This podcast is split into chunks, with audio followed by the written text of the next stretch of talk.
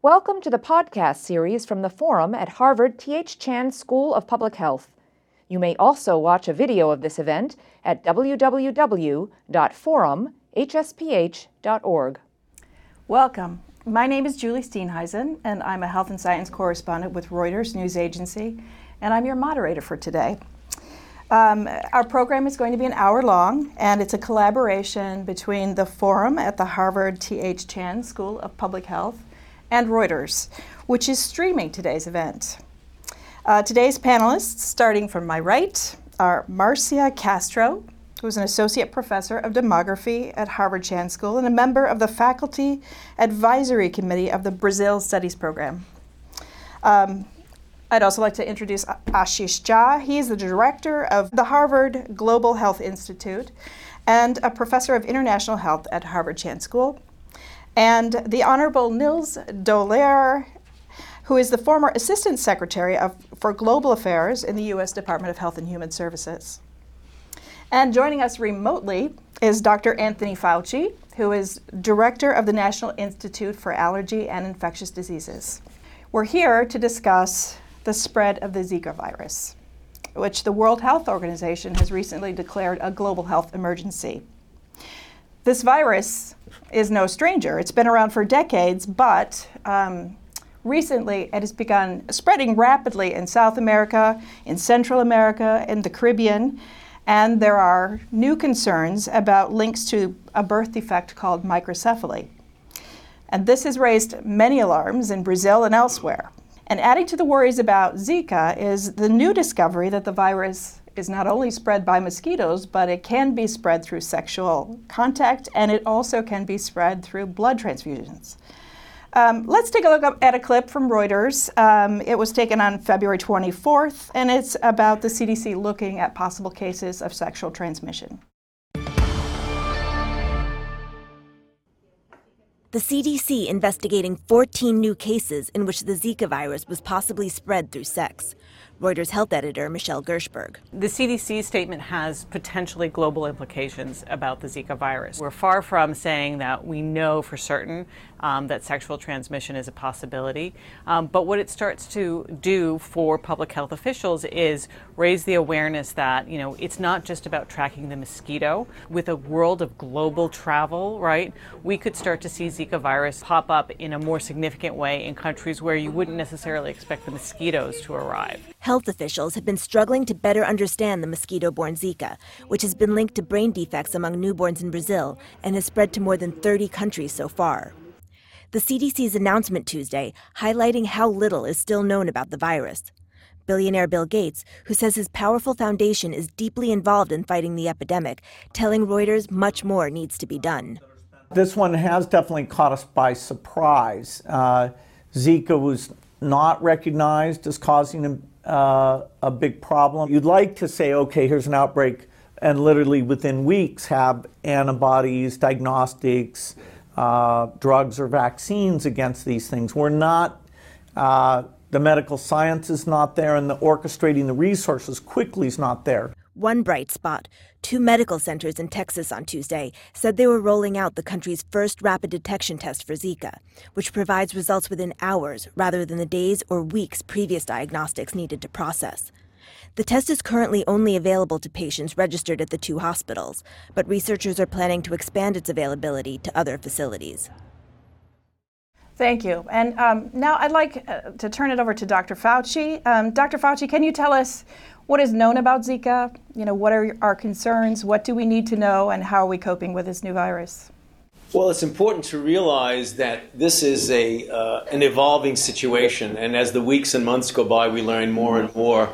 And I'm certain that there are going to be other things that we will be learning. So, if you want to talk about the challenges that we have, a, a key challenge is to understand the disease as it is evolving before us. You mentioned very correctly that this is the first mosquito borne infection that is apparently now, with more and more compelling evidence mounting, that there's a direct causal relationship with congenital abnormalities, particularly microcephaly, in, in children. You mentioned again the important aspect of its sexual transmission because that has implications, as you say.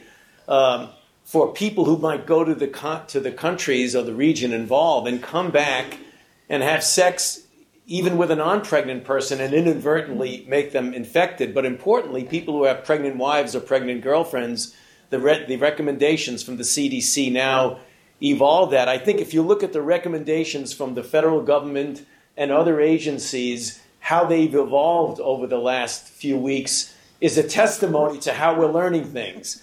Is the recommending women don't travel because we know now a very growing connection between uh, infection during pregnancy.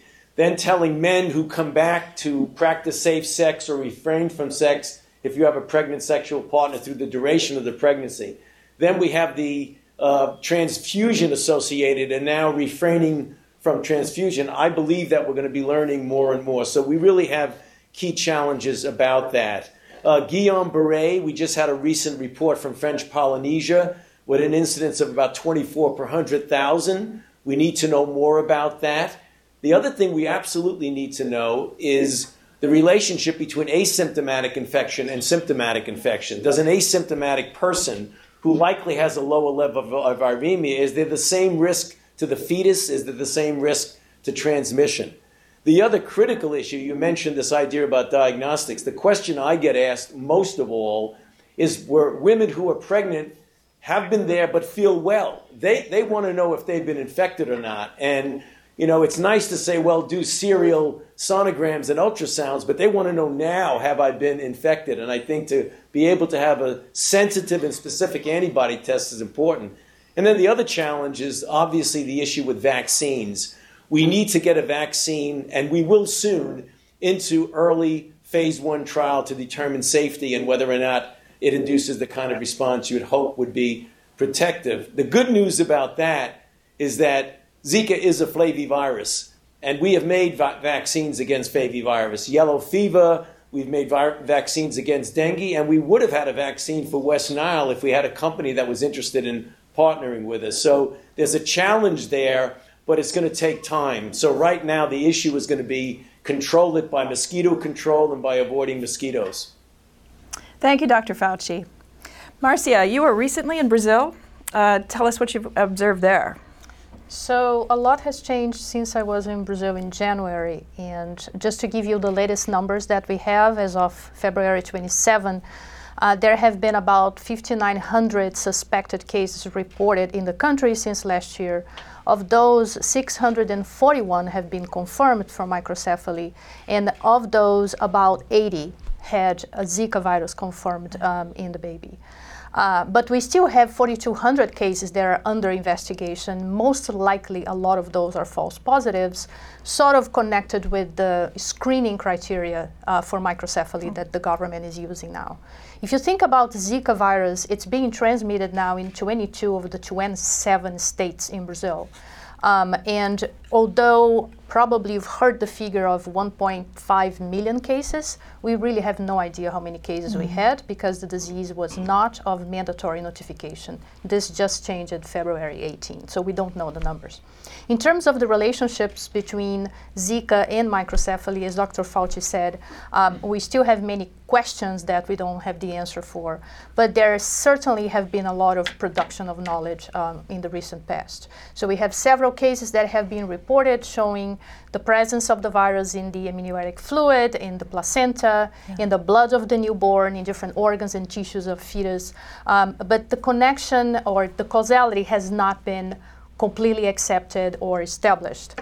Uh, what is important is we had one case reported about a week ago of a woman that had a perfectly normal ultrasound by week 14 and starting on week 18 abnormal ultrasounds, yeah. week 32 fetal death. What is curious about this case is that she had asymptomatic infection, no symptoms at all of Zika, dengue, or chikungunya. So that shows us that even asymptomatic infections can be associated with malformations. Why that matters? Because only one in five Zika infections will have symptoms. So we have a visible problem, but a much larger invisible problem unfolding. And uh, just yesterday, there is a new piece of research that came out from a, a, group of researchers in Rio de Janeiro, in Brazil.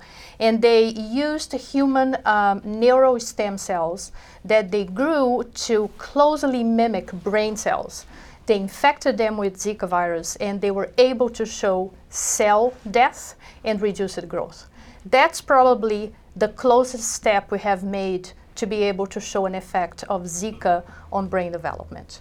Um, there is also uh, a group looking uh, to see if there are any vectors that can transmit uh, Zika.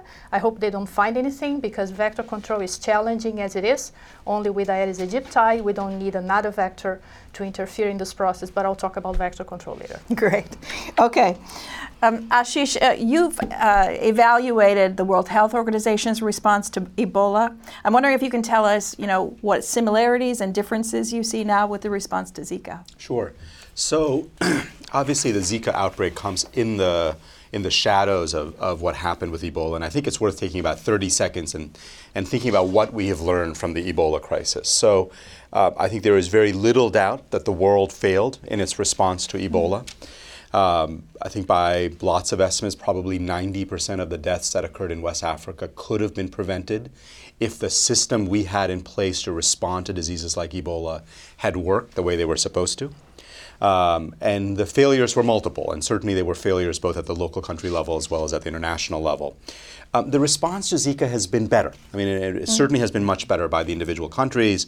It's been much better by PAHO, the, the regional um, agency, and I think Nils will talk more about this, and uh, by WHO, uh, declaring relatively early on uh, the public health emergency of international concern. That better response, I think, has to be thought about in the context of three facts, right? The first is that Zika happened in the spotlight of Ebola. The world was watching. The chances that there was going to be a delay this time, I think, uh, just weren't very high. And in fact, some people have asked, you know, did they go too fast? I, I don't think so, but, but that's a reasonable concern. Uh, but it happened under the spotlight. The second, and, and I think and we'll hear more about this from Nils, but it happened in Brazil, which is a country that has a much better public health system. And then both Ebola and Zika are diseases that are not particularly contagious. If you think about it, Ebola is a caregiver's disease. Um, you actually have to have contact with people who are very sick. Uh, Zika obviously is primarily transmitted through mosquitoes, though we now know uh, it can also be through blood transfusions and sexual activity. And so, in my mind, when I take a step back I think the big question in front of us is what happens when the spotlight is off, because there will come a time when not everybody's paying attention. Um, and we have a disease that hits a country with poor infrastructure, poor health system, and is highly contagious. How ready are we for that scenario? That is not, uh, that is a scenario we will live through at some point uh, hopefully uh, not anytime soon, and hopefully will, we have, will have enough time to prepare for that, and I think we'll come back to that. Uh, but that's the big question.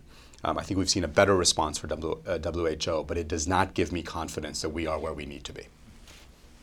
Nils, you served on uh, the executive board of the World Health Organization. Can you tell us how Zika and the response to Zika sort of fits into global health priorities and the global health agenda? Yeah, and, and let me just start uh, by echoing uh, Ashish. In this instance, important pieces of the global public health system actually wor- have worked pretty well. Mm-hmm. Um, and it's really in marked contrast to, to the experience with Ebola. Um, I'll come back to that. But the other uh, important issue is that the spread of Zika and the associated microcephalus clearly once again demonstrate that we need to pay attention to the whole system and not just to individual pieces of the system. Uh, and finally, the system is not just a biomedical system. Uh, but it's also social, economic, and political. And let me briefly talk about those things. In terms of things working, uh, we're very fortunate that Zika emerged in a country that has a very robust public health system. Mm-hmm. Uh, uh, Fiocruz, their, their public health institute, is one of the world's leading public health institutions. Uh, the fact that this emerged in 2015 and was identified in spite of the delay of pregnancy uh, before the end of the calendar year is a really marked contrast to the experience uh, it, with Ebola in West Africa. And for that, the, the Brazilians really need to be recognized um, and, and lauded. Uh, the Pan American Health Organization, the regional arm of WHO, has been uh, on the case and responsive, as has very much CDC. Uh, and the World Health Organization took quick action in terms of declaring a public health emergency of international concern uh, with respect to the microcephaly, and were, I think, appropriately careful about uh, the causal linkage between the virus and microcephaly, although increasingly it, it really appears that those things are uh, deeply intertwined. Uh, so those things worked, and then on top of that, the fact that we had a system in place to start responding internationally through the global health security agenda that was launched by the uh, Obama administration uh, now nearly two years ago.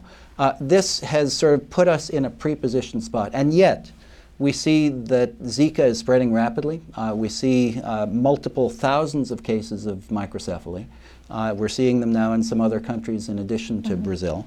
Uh, and what really becomes clear is that um, the uh, public health system is not just a matter of getting vaccines in place or diagnostics in place. Uh, the people who have been most deeply affected initially are the poor, the disenfranchised, people living in slums, uh, this is the area where you have um, breeding grounds for the Aedes aegypti mosquito, uh, where environmental controls have actually gone down over the past yes. 20 years. Aedes was almost uh, eliminated in the Western Hemisphere uh, through the end of the 1990s and has come roaring back because we stopped paying attention to this, and particularly stopped paying attention to it in uh, low income areas. Uh, so it is a matter of social and economic justice which impacts on public health for all of us. Uh, I think most troubling in terms of the dynamics that we're seeing here is the issue of who is most profoundly impacted, which is mothers and right. their children.